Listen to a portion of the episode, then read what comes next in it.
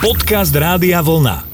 Poďme sa rozprávať. Realita života je neúprosná, tak ako si hovoríme veľakrát a možno na začiatku každého roka, ani sme sa nenazdali a január je na konci a u nás to platí, pretože síce ešte nie je kalendárovo, pár dní zostáva, ale toto je posledná januárová relácia, poďme sa rozprávať. Na jej začiatku vám všetko dobré želajú Slavo Jurko a Jan Suchaň. Pozdravujem, pekný večer prajem. A keďže je posledná mesiaci bude venovaná práve poslucháčským príbehom zo života či mužov alebo žien, či otcov alebo matiek, k tomu všetkému prídeme počas tých nasledujúcich 60 minút. Ak vás to inšpiruje k tomu, že aj vy sa budete chcieť podeliť a porozprávať sa s nami práve prostredníctvom Eteru o probléme alebo radosti, ktorá sprevádza ten váš život, môžete tak urobiť, je to jednoduché www.radiovlna.sk v reláciách nájdete Poďme sa rozprávať a cez formulár sa s nami môžete svojim príbehom skontaktovať. Takže po chvíľke hudby pôjdeme na to.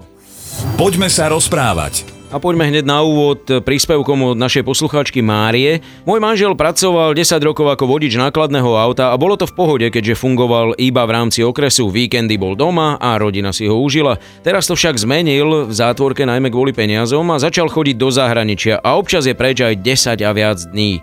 Nezvládam to a aj naše dve školopovinné deti cítia, ako veľmi sa otcov čas pre ne zredukoval.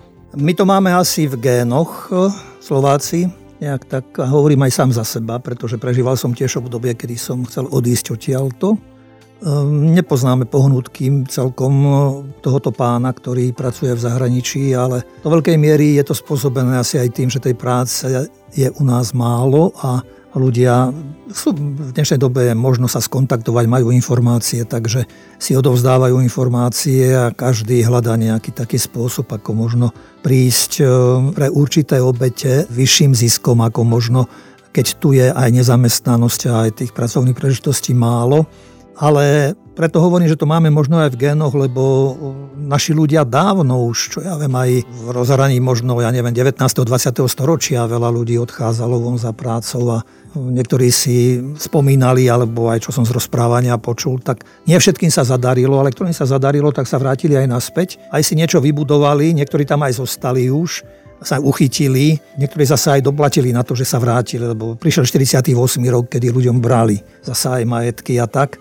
Takže to len na adresu toho teda, že neuzatvárame sa pred svetom ako a tie možnosti, keď dneska sú takých ľudí ako dosť využívajú. Ja sám mám známych, práve teraz, alebo teda nie teraz, ale áno, cez posledné Vianoce som bol v kontakte s jednými, ktorých otec tiež takto pracuje v zahraničí. On sa myslím, že spáva len v kamióne, čo, kde všetko má nejak tak zariadenie a prišiel domov po troch mesiacoch. A keď som sa ho pýtal, že čo deti, majú tri deti, tak ho, že poznali ťa tak sa pousmial, že áno, že poznali. Ale v zápäti hneď už sa chystal akože zasa naspäť a som sa, že kedy sa vráti, akože kedy ma, on hovorí, že sám neviem. Že to nikdy nevieme, že kedy ako. Takže aj mne je ľúto, aj, aj tej jeho manželky a tých troch detí a aj keď je tam rodina, ale predsa len síce na druhej strane dneska tá komunikácia je možná cez sociálne siete viac ako kedykoľvek inokedy. Takže môžu spolu komunikovať, aj takto sa vidieť, ale, ale predsa len vidieť raz svoje deti a ako zaspávajú alebo a neviem, keď sú horúčke a že čo ich trápi horúčka, alebo čo a teraz bdieť pri nich. A aj keď je to starosť, ale tá dospelosť a to manželstvo a to rodičovstvo je mnohokrát práve o tomto. Kde sa odskúšava aj ten vzťah dvoch ľudí, takže nie je to, nie, je to náročné a rozumiem aj tejto pane, ktorá píše, ale treba tiež nestrácať nádej a dôveru a snáď nie je v tom sama, že teda, že aj má aj ona rodinu a že sa trošku možno aj takto môže oprieť o koho si a, a treba veriť, že snáď to nebude navždy takto aj s jej manželom a s otcom tých detí. Možno niekedy je jednoduchšie, keď je to naopak, že vlastne rodina začína fungovať, keď ten človek e, má ťažšie pracovné podmienky a potom sa to preklopí a odrazuje viac doma ako takto, keď aj tie deti mali návyk. Tak ono, vieš, ono ťažko to, jasná, keď sa dá naplánovať, je to samozrejme dobre, len teraz hovorím, že aj vďaka situácii, ktorej sme, že možno ani on nepredpokladal, že by niekedy od rodiny odišiel za prácou niekde von. Vieš, takže už potom zase treba sú tieto, keď sú tieto situácie, treba ich riešiť a, a treba len e, nejak predpokladať dobrú vôľu, že je to pre dobro rodiny všetko. Poďme sa rozprávať. Trochu o povolaní, aj keď z iného súdka píše aj poslucháč Richard, Viem, že takéto správy posielajú skôr ženy ako muži, ale u mňa je to iné. Hoci sám som na vojne bol a viem CCA, teda približne ako to v armáde fungovalo, zaskočilo ma odhodlanie syna, ktorý je rozhodnutý stať sa profesionálnym vojakom. Lákajú ho misie a adrenalín a má silný pocit, že chce chrániť túto krajinu. Musím mu to vyhovoriť, rátam tie výkričníky, tri sú tam. Tak my sme iná generácia, tak e, mnohí sme asi veľmi sa neponáhľali na vojenčinu a aj tento otec tohoto syna asi. Ale táto generácia je už zasa iná. Už e, dneska to vidíš a nič sa nezakrýva. Všetky tie riziká, o ktorých, ktoré môžu stretnúť aj týchto mladých ľudí, o všetkých sa vie, ale je to možno aj adrenalín a ťažko povieš. No ja zase na oplátku poviem, že som to už myslím, že aj spomínal, neviem, či to bolo v 20. roku alebo v 19. ešte, kedy v Bystrici bola vojenská prehliadka a tam redaktor chodil pomedzi ľudí a pýtal sa, čo na to hovoria a tak ma zaujal rozhovor s jedným dievčatkom, ktoré otec držal v náručí a keď e, tí vojaci tam pochodovali a tak, tak sa pýtal, že a čím by si chcela byť ty? A ona, ja by som chcela byť vojačkou. Tak dobre, dievčatko si tak duchu myslím a potom, ale čo dôležitá odpoveď bola otca on hovorí, že no keď to ona bude chcieť, tak my aj v tom brániť nebudeme. Takže na oplatku zasa, že sme, sme rôzni, hej. A myslím, že na adresu tohoto nášho poslucháča by som povedal, že treba sa rozprávať, treba vysvetľovať veci, ale by som nedával nejaký ultimátum, že nesmieš, alebo nejak tak, pretože Sám má možno skúsenosť, že deti prerastú svojich rodičov a idú za svojim snom a za tým, čo im v živote volá a niekedy aj proti vôli vlastných rodičov ale e, to už je nejak tak príbeh života a príbeh nás ľudí, že sám Kristus, keď by som, teraz mi napadá, že keď sa stratil v chráme, tak syn môj, čo si nám to urobili a tvoj otec sme ťa s bolesťou hľadali. On im hovoril, prečo ste ma hľadali, idem tam za tým, čo mňa volá, kde mňa volá život, kde mňa volá môj otec. Takže tu by som veľmi opatrne posúval a ten otec bude sa musieť možno aj zmieriť s tým, trošku aj počítať s tým, pretože e, deti sú ako vtáci, ktoré vyletia z hniezda a tam už otec, mamina sa môžu len pozerať s dôverou a s nádejou, že čo som tým svojim deťom odovzdal, že hádam to nezapatrošia v živote a že podľa toho aj budú žiť, nech budú už kdekoľvek a čokoľvek robiť. Možno sú to také obavy, pretože predsa len armáda... Je to prirodzené. Hej, ale dnes môže dieťa prísť e, o život aj na diskotéke vo Francúzsku. Presne. Aj na misiách v Afganistane, takže... Presne tak hovorím, že tak by som ja, ten dialog netreba vypúšťať a, a do nekonečna sa rozprávať, ale nepresviečať by som nejak tak ani e, neumárať sa kvôli tomu a byť kvôli tomu nešťastný. No, tak je to takto, treba to zobrať tiež akože, keď to príde ako realitu. Hlavne, aby to išlo tým dobrým smerom a potom už to vidíme aj z toho napríklad môjho detstva. Každý má rád vojakov, lebo ti vedeli zohnať Kanady. no tak viac sa dalo zohnať, no ale tak... a tu viete, ktorý z nás dvoch na vojne bol a ktorý len doma čakal na tej Kanady. Poďme sa rozprávať. Dnes sa nám s tými otázkami o povolaní alebo točíme sa o povolaní naozaj od začiatku relácie a ostaneme tam, ak teda Janko súhlasíš, pretože táto otázka je vyslovene na teba. Janko, ak to nie je úplne intimná otázka, ako si zistil, že tvoje povolanie je kňastvo? Mnohí si myslia to isté a potom to končí zvláštnymi odchodmi, napísal Peter. Tak čím som starší, opakujem to znovu, tak už na všetko mám trošku aj taký ucelenejší pohľad a aj táto otázka pre mňa je, tak vyvoláva mnohé, pretože človek e, často rozmýšľal nad sebou a kadia lísť a čo mu zasvetiť života alebo nejak tak.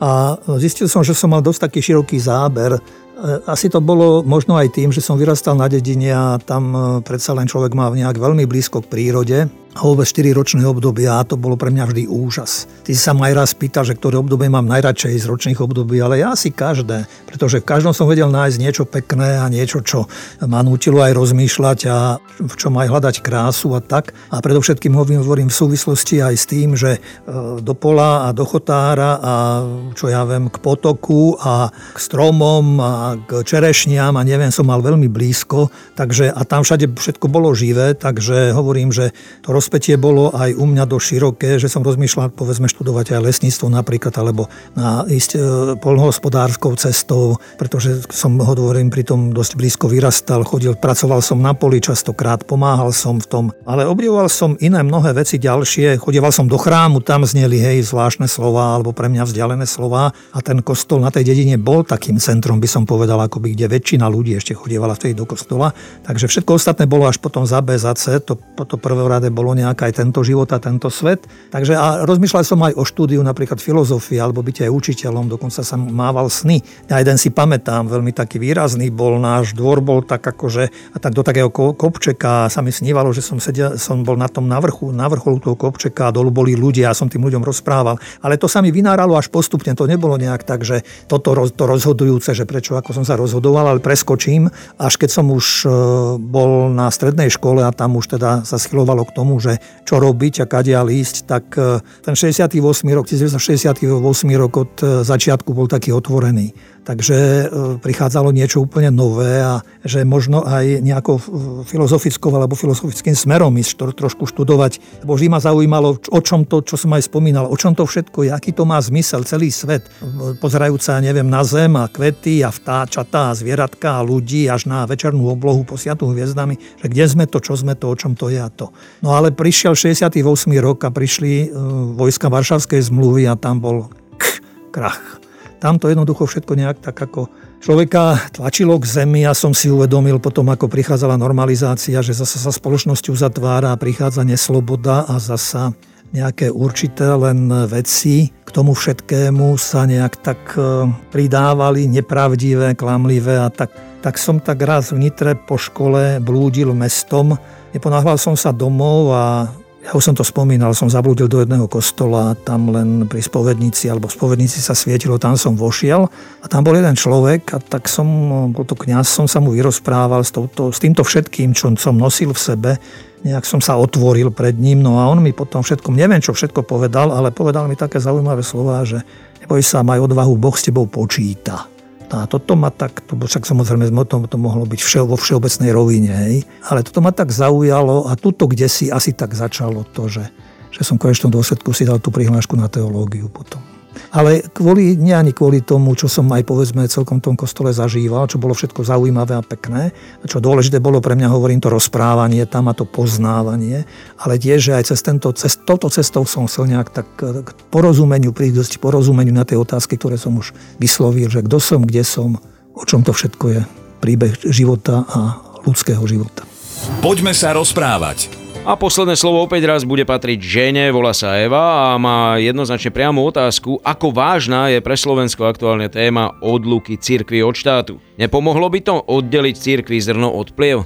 Ja by som opäť bol na začiatok osobný, pretože sám som mal skúsenosť, keď som skončil teologickú fakultu, ako som nemohol dostať súhlas, štátny súhlas.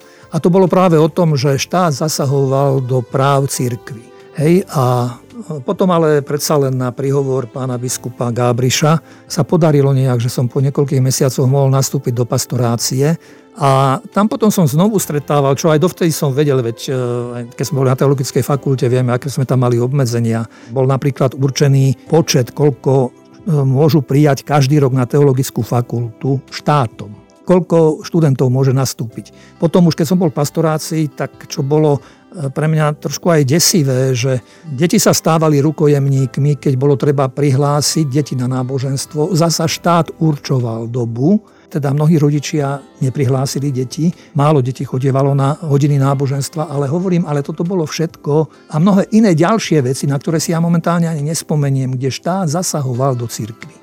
A keď v 89. sa ozývalo, že odlúka cirkvi od štátu, tak bolo na ľuďoch len ako to pochopia. Ale my, ktorí sme boli vo vnútri, my sme nevnímali v prvom rade, že tu ide o nejaké finančné hodnotenie kňazov alebo nejak tak. My sme v prvom rade volali potom, že aby do cirkvi nezasahoval štát aby to boli inštitúcie obidve legálne, ktoré si budú vedľa seba už hľadať nejaký spôsob spolunažívania Takže, ale naši ľudia to mnohokrát pochopia hneď po tej stránke, že tu treba po tej finančnej stránke sa od, to, to rozdeliť, ale zasa, to je, hovorím, to ja do toho neviem veľa hovoriť, ale čo viem povedať zasa aj, veď som prežil veľa rokov v pastorácii a veľa tých aj opráv, čo sme robili na kostoloch, tak to, tam mal štát minimálnu účasť, niekde aj vôbec žiadnu. To išlo zo zdrojov a z financií tých veriacich, ktorí chodili do kostola. Možno jedno, čo je, áno, sme platení štátom.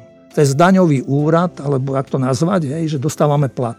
Ale, ale ten plat je, keď by som zas, je minimálny vlastne. Poznám veľa kolegov a my sme, nešli, my sme neštudovali a nestali sme sa kňazmi, pretože by sme chceli na tom zarábať. Vieš, ako ak si niekto myslí, že akí sú vypasení, ako ja neviem, hento, toto a to. Môže byť, ja neviem, ale ja poznám veľa statočných a čestných kolegov, ktorí, pre ktorých je to sveté, že, že môžu byť medzi ľuďmi a pôsobiť medzi ľuďmi, aby som skôr povedal, že v duchu doko, dokonca možno Kristových slov, že e, neberte si nič na cestu.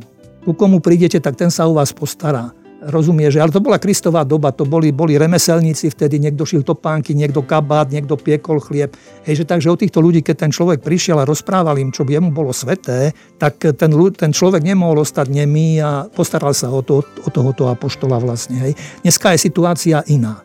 Takže sú rôzne obrazy a čo ja viem, cirkevná daň v Rakúsku, v Nemecku napríklad. Hej, že, ale zatiaľ u nás je to takto a potom, čo tu je ešte dôležité spomenúť, pripomenúť asi, že existuje Vatikánska zmluva. A tu neviem, či je v nej, ale myslím, že nie je v nej možnosť, že kedy sa tá zmluva, kto ju môže kedy vypo, vypovedať ale čo je dôležité asi, e, alebo čo by bolo potom, keby aj sa k tomuto prišlo, tak bolo by potom asi niektoré veci treba upraviť. Či bude dosť vôle medzi aj tými, ktorí sú za to zodpovední, alebo ktorí by sa mali toho ujať, tak e, to ukáže budúcnosť. Veríme, Eva, že si alebo že ste boli spokojná s touto najdlhšou odpoveďou, aspoň podľa času, ktorý sme jej venovali. A predsa by sa o tom dalo hovoriť ešte pomerne dlho, ale náš čas aj dnes už sa naplnil a nedá sa nič robiť, iba vás pozvať opäť k počúvaniu ďalších našich relácií. Poďme sa rozprávať aj takto o mesiac, závere februára. Môžeme rozobrať témy, ktoré vás, poslucháčov, zaujímajú. Presne to sme totiž robili aj dnes od 20. hodiny. Všetko dobré vám naďalej želajú Slavo Jurko a Jan Sucha. Pekný večer, pozdravujem. Rádio Vlna. Hity overené časom.